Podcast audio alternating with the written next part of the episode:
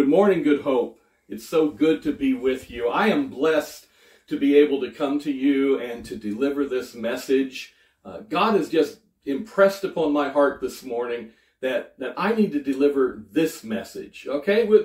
I hope that it, I hope it blesses you as well. So I'm so glad to be here. I'm glad that you are tuning in and listening to it. May God send his richest blessings during our time together as we look into his word. Let's pray. Father, thank you, Lord, for the technology that we are able to deliver a message uh, clear across even the world. So, Father, we're just amazed at that. Father, I pray your word will go forth with power, just as you said that it always does. And Father, I pray that everyone listening and watching uh, this, uh, this technology today, I pray that your Holy Spirit will just speak to them and encourage them in the name of Jesus. Amen. Amen. I'm Dr. Richard Harris. I'm associate pastor, one of the associate pastors here at Good Hope, uh, Good Hope here at Good Hope Missionary Baptist Church. And uh, my message today, my message, I call it "When You Think Your Dream Has Died." All right, let's get into it. You know, has has God given you a dream? I mean a dream, a vision, an idea, something that something that that you know that he wants you to do and to accomplish uh, in your life. You know, God has a purpose for every one of us. Me and you. God has a purpose. There's a plan. There's a reason why you're still here why you have not gone to glory yet. There is a reason. It's because God still has something for you, something for you to do. There's a reason for you to be here today. I think there's a reason for you to be listening to this message right now.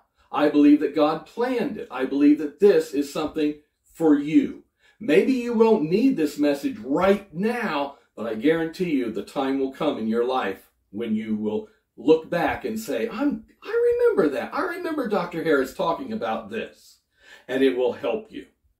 You know, some of you have had a dream and, and it just feels like maybe, maybe you've just failed the dream. You know, maybe, maybe the dream has failed you. So you might even think that maybe God failed you because you weren't able to accomplish what you really thought he was intending for you to do. Well, I want to tell you something. Pastor Rick Warren from uh, Saddleback uh, church out in Mission Viejo, California. Pastor Warren, uh, he and John Maxwell were, were two of my mentors when I was young growing up. And about 25, 30 years ago, Pastor Warren, he, he taught me something. And I have literally gone back to this over and over and over again in my life, and it has helped me and it has strengthened me. And I just felt God impressed me today to share that with you. I always find that things that things that help me uh, tend to help other people as well. And so I want to share that with you because it deals with this whole idea of dreams. It's based on two verses in the Bible, and it uses several examples from well known Bible characters. I, like I said, I call it when you think your dream has died. And it, it, it comes in the form of the six phases of faith. That's what I want to teach you today. It's helped me numerous times over the last three decades. I pray that it will help you as well. Here's our scripture verses. The first one is Hebrews 11:1. 1. They're familiar verses. Hebrews 11:1. 1. Faith is the confidence that what we hope for will actually happen. It gives us assurance about things we cannot see. I'm reading from the New Living Translation. And then the second one is Galatians 6 9. And we're going to be referring back to these verses as we go along. Galatians 6 9. So let's not get tired of doing what is good. At just the right time, we will reap a harvest of blessing if we don't give up. Galatians 6 9. The six phases of faith. I'm going to use several Bible characters to illustrate this as we go through each one. Uh, Noah, they're, uh, they're probably all familiar to you. Noah, Abraham, Joseph, Moses, David, Nehemiah, Jesus. Very familiar Bible characters. They all went through these various phases of faith in their life. The Bible says there's a very, or teaches that there's a very specific, there's a pattern or a process that God performs in our lives when once he gives us a dream. So let's get started. Six steps, six phases of faith.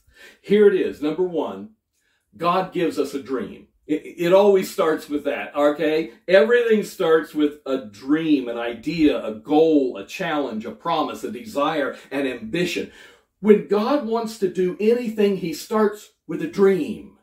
And some of you have started a, a business. Uh, it began as a dream in your mind. This church, Good Hope Missionary Baptist Church, this church began as a dream in one or a few people's minds, what, 130 some years ago? A long time ago. It began as a dream. God gave them a dream. Hey, I think we should build a church here. And here we are. Over a hundred years later, we're still worshiping.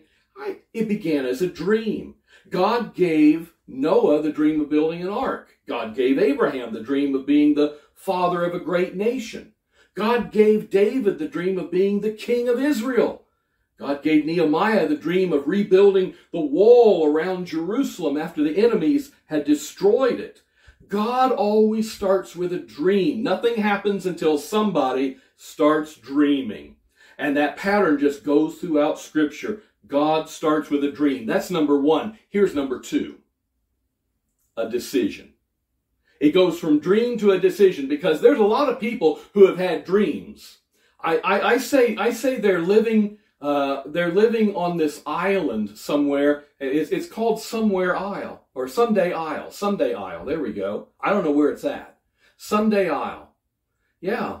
It must be a beautiful place because a lot of people live there. Someday Isle. Someday I'll do this. Someday I'll start this business over here. Someday I'll go travel here. Someday I someday Isle. Are you living on Someday Isle? It starts with a dream, but you got to make a decision to go for the dream. You, you can't just say, well, someday I'll do this or that. No, the decision making stage, it, it, it's in the process of faith. Right? And, and the decision making stage, that's the stage where you have to invest. You have to commit. You have to, to really lay it on the line. And you invest your time, your money, your energy, your effort you make a decision to go for it. Abraham had to make a decision after he got the dream from God. He had to make a decision. He had to let go of his homeland. He had to decide to let go of his friends and everything that he knew in order to leave and follow God to a place that he didn't even know where he was going. He had to make that decision. Moses had to make the decision to let go of a promising career in Pharaoh's court, second in command in Egypt, in order to follow God's will. Nehemiah had to make the decision that he would dare to ask the king for a favor, knowing full well that if the king was not pleased with his request, it would mean off with Nehemiah's head. He had to make the decision to go for it. Jesus had to make the decision to go to the cross and be executed for your sins and mine. He had to make that decision. He had a choice. There's always a decision making time because faith is a verb. Faith is an action verb. It's not passive. First the dream, then the decision. And why are we willing to make a decision like that? Why are we willing to step out in faith? Why are we willing to take the risks? Galatians 6 9. Let's not get tired of doing what is good at just the right time. We will reap a harvest of blessing if we don't give up. First the dream, then the decision. Here's number three delay. Oh, this is where we get bogged down, isn't it? Delay. There's always a delay, it seems, when God works in your life. He gives you a dream but he doesn't fulfill the dream immediately. There's a delay, there's a time lapse, there's a waiting period. Nothing is more common in life than waiting. You know, we have to wait on everything, and yet yet nothing nothing do we hate more than waiting. We wait on traffic. We wait in the doctor's office. We wait at the restaurant. Oh, by the way, why Why do they call the, the guy uh, working in the restaurant the waiter? Because he's not waiting on anything. No, I'm the one. I'm the customer. I'm the one waiting. I wait. I wait on him to come take my order. I wait on him to bring me my food. I wait on him to bring me the bill. He's not waiting. I'm the waiter. I, I don't know why we call it that. Anyway, sometimes we have to wait on God. Have you ever said, Hurry up, God? I got your dream. I made the decision to go for it now. Come on, hurry up. Every believer in the Bible had to go through God's school of waiting. Dream, decision, delay. Noah waited 100 years, 120 years for it to rain. That's a wait. Abraham waited 99 years for a son. Joseph waited years in prison, falsely accused. Moses waited 40 years in the desert.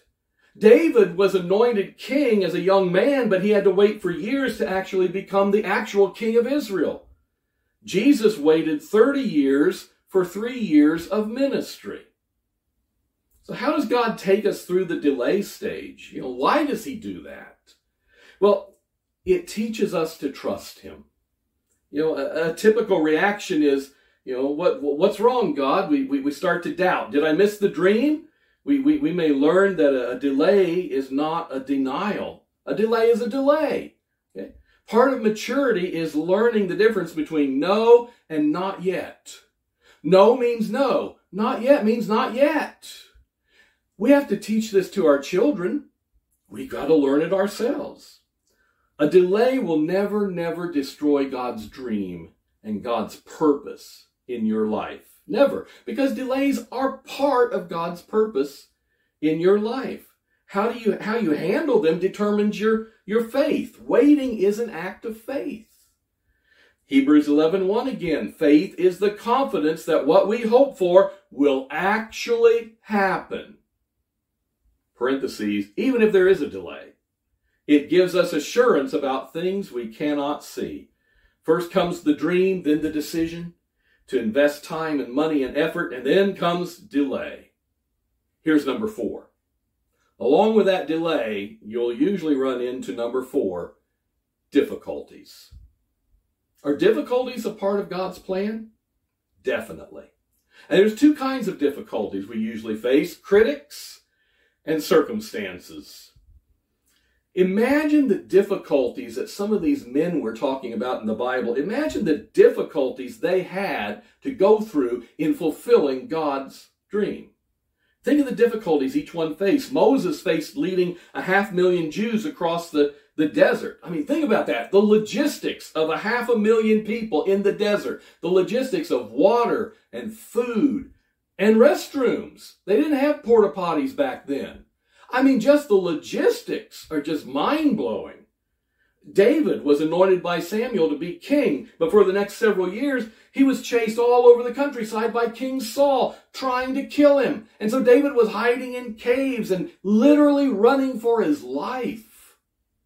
Joseph, his whole life was downhill. He comes to his brothers and says, Hey, one day I'm going to rule over all you guys. That went over like a lead balloon, didn't it? They sold him into slavery, and he sold as a slave into Potiphar's house. Then Potiphar's wife accuses him of rape, and he gets arrested and he gets put in jail. His whole life is downhill for the first 40 years. Noah. Imagine the difficulties he had of organizing a floating zoo. I mean, you can't put the snakes next to the birds. You can't put the mice next to the elephants. I mean, difficulties all the way around. They're part of God's plan. Well, finally, you know, you come to the end of your rope. And you think you you've exhausted all the limits of your ability. God's dream just doesn't work. You've tried. We're at the end of our rope. I call, I call that number five, dead end. You've reached a dead end. The situation deteriorates until it becomes an impossibility. There's no way out. It looks totally hopeless. Are any of you there this morning? Are you feeling that this morning? Are you at the end of your rope? Do you feel like you're boxed into a corner? Humanly speaking, there's no way out. You're out of gas. The situation looks help hopeless. Galatians 6 9 again. Let's not get tired of doing what is good at just the right time. We will reap a harvest of blessing if we don't give up. In other words, if we don't throw in the towel because we're at a dead end. Abraham. I find it interesting that God made a promise to Abraham that he'd be the father of a great nation, and then he waited until he was 99 years old when it was it, it was impossible for Abraham and Sarah to have children. Okay? And and and God said at age 85, Abram, Abram, I'm going to change your name to Abraham. From Abram to Abraham, which means father of many nations. I mean, can you imagine Abraham walking into McDonald's, you know, and, and I mean, it'd be embarrassing. I mean, he walks into McDonald's. Hey, what's your name? Abraham, father of many nations. Oh, yeah? Uh, how many kids do you have? None. That'd be very awkward, wouldn't it? Yeah. How old are you? Uh, nine, nine, 90, 99. Wow. The Bible says Abraham looked at his body. He said, "No way." Yeah, I'm in my 90s. Yeah, uh, he looked at Sarah, his wife, and said, "No way. We're not having any kids." Okay. Isn't that typical? God waits until it's spiritually, physically, just impossible from a human standpoint. You come to a dead end. The death of a vision, the death of a dream. But later, Abraham did have a son. Yeah, and then, and then we got another situation. God tells Abraham to take his son Isaac up, up on a mountain and sacrifice him. What? What? You can't be the father of many nations when your son, you're going to sacrifice him. That doesn't work. Yeah. That's the death of a dream right there. Jesus. Jesus brought in a vision of the kingdom. The disciples were excited. And then one day, Jesus was nailed to a cross and crucified, dead. They buried him. The disciples, bewildered, disillusioned, what happened? What happened? Our Messiah is dead. For three days, they, they, they wander around, uh, wander around in, in, in a dazed attitude. It's over. It's finished. They reached a dead end. You know, at this stage in your life, you begin to question, well, what's going on? God, did I misinterpret your plan? Did I miss your vision? Did I miss your dream? Did you bring me this far just to, to drop me? Moses. I think the best illustration of, of phase five, the dead end, is Moses He's leading the people out of Egypt, and they're at the, the Sea of Reeds, the, the Reed Sea. God pushed them into a cul-de-sac. Mountains on either side of them, an enemy behind them, and an ocean in front of them. That's a dead end. They were boxed in. There was no way out. They began to grumble. Well, maybe it would have been better if we just stayed in Egypt. At least there was some security there. We're going to die here. And they began to complain. Now, the question is did God make a mistake leading them into that dead end, boxing them in? No. Because God knew exactly where He wanted them and what He wanted them to learn. Some of you are feeling boxed in right now. Maybe you're about to go bankrupt. Maybe you got problems in your marriage. Everything seems to be falling apart. You're, you're right where God wants you to be if you're following his dream, though. Now, it's interesting. In Hebrew, the name of the place where they were boxed in at the, the Sea of Reeds was called Baal Zephon. It means God's hidden treasure. When I think there is no way out and we're at a dead end and I've done everything I could, there's a hidden treasure there. When you're flat on your back, all you can do is look up at God because that's where faith comes, comes through. God was preparing them for our last phase, phase six. Here it is deliverance. God does a miracle. God provides the solution. He delivers. He makes good on his promise. He supernaturally fulfills the dream, not by human effort, but by supernatural means. He parts the Reed Sea. He gives Abraham that son, 100 years of age. Later, when he's sacrificing him, he provides a ram out of the thicket. Miraculously, he provides the solution. Why does God allow the dreams that he gives us to die? 2 Corinthians chapter 1 verse 8 and 9 I think has the answer. The apostle Paul is writing 2 Corinthians 1 8 and 9. We think you ought to know, dear brothers and sisters, the apostle Paul writes, about the trouble we went through in the province of Asia. We were crushed and overwhelmed beyond our ability to endure, and we thought we would never live through it. In fact, we expected to die. But as a result, we stopped relying on ourselves and learned to rely only on God who raises the dead. It says that God, God allows the dreams to die so that we will not rely only on ourselves, but will rely on God who raises the dead. If God can raise the dead, He can raise a dead marriage. If God can raise the dead, He can heal cancer. If God can raise the dead, He can do anything that you need Him to do. Our impossibilities are simply God's opportunities.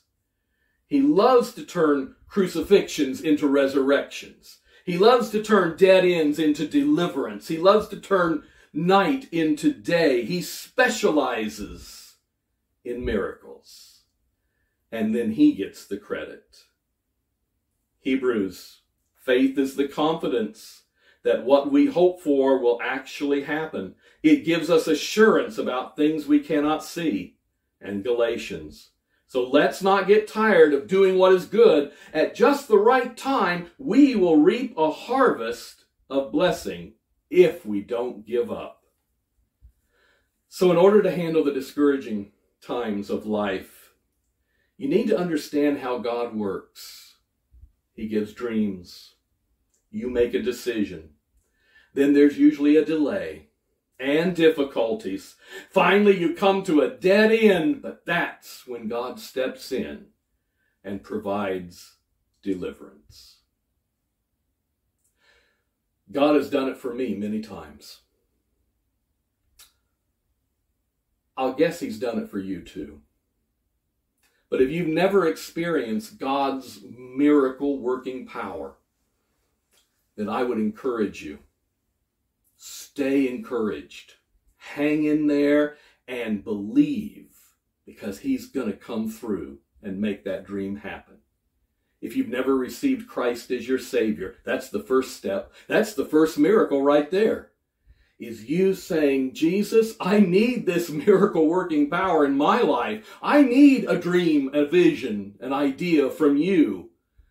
It starts by asking God to forgive you of your sins to say, Yes, I believe that Jesus died on the cross for me, for my sins. He took my sins upon himself so that I wouldn't have to pay that penalty, that price. And I want to receive Jesus into my life. I want to follow him. That's where it starts. And then it goes on day by day as you walk in faith. Let's pray. God, our Heavenly Father, I pray that this message will be as impactful to those who have listened and watched today, as impactful for them as it was for me 25, 30 years ago when Pastor Warren uh, presented this to me. Lord, I pray that if they do not know Jesus, that this would be the day in which each one would commit their life to you. And I pray that you, through the power of your word and your Holy Spirit, would keep all of us encouraged when we face those difficulties in life. In Jesus' name we pray. Amen. Amen.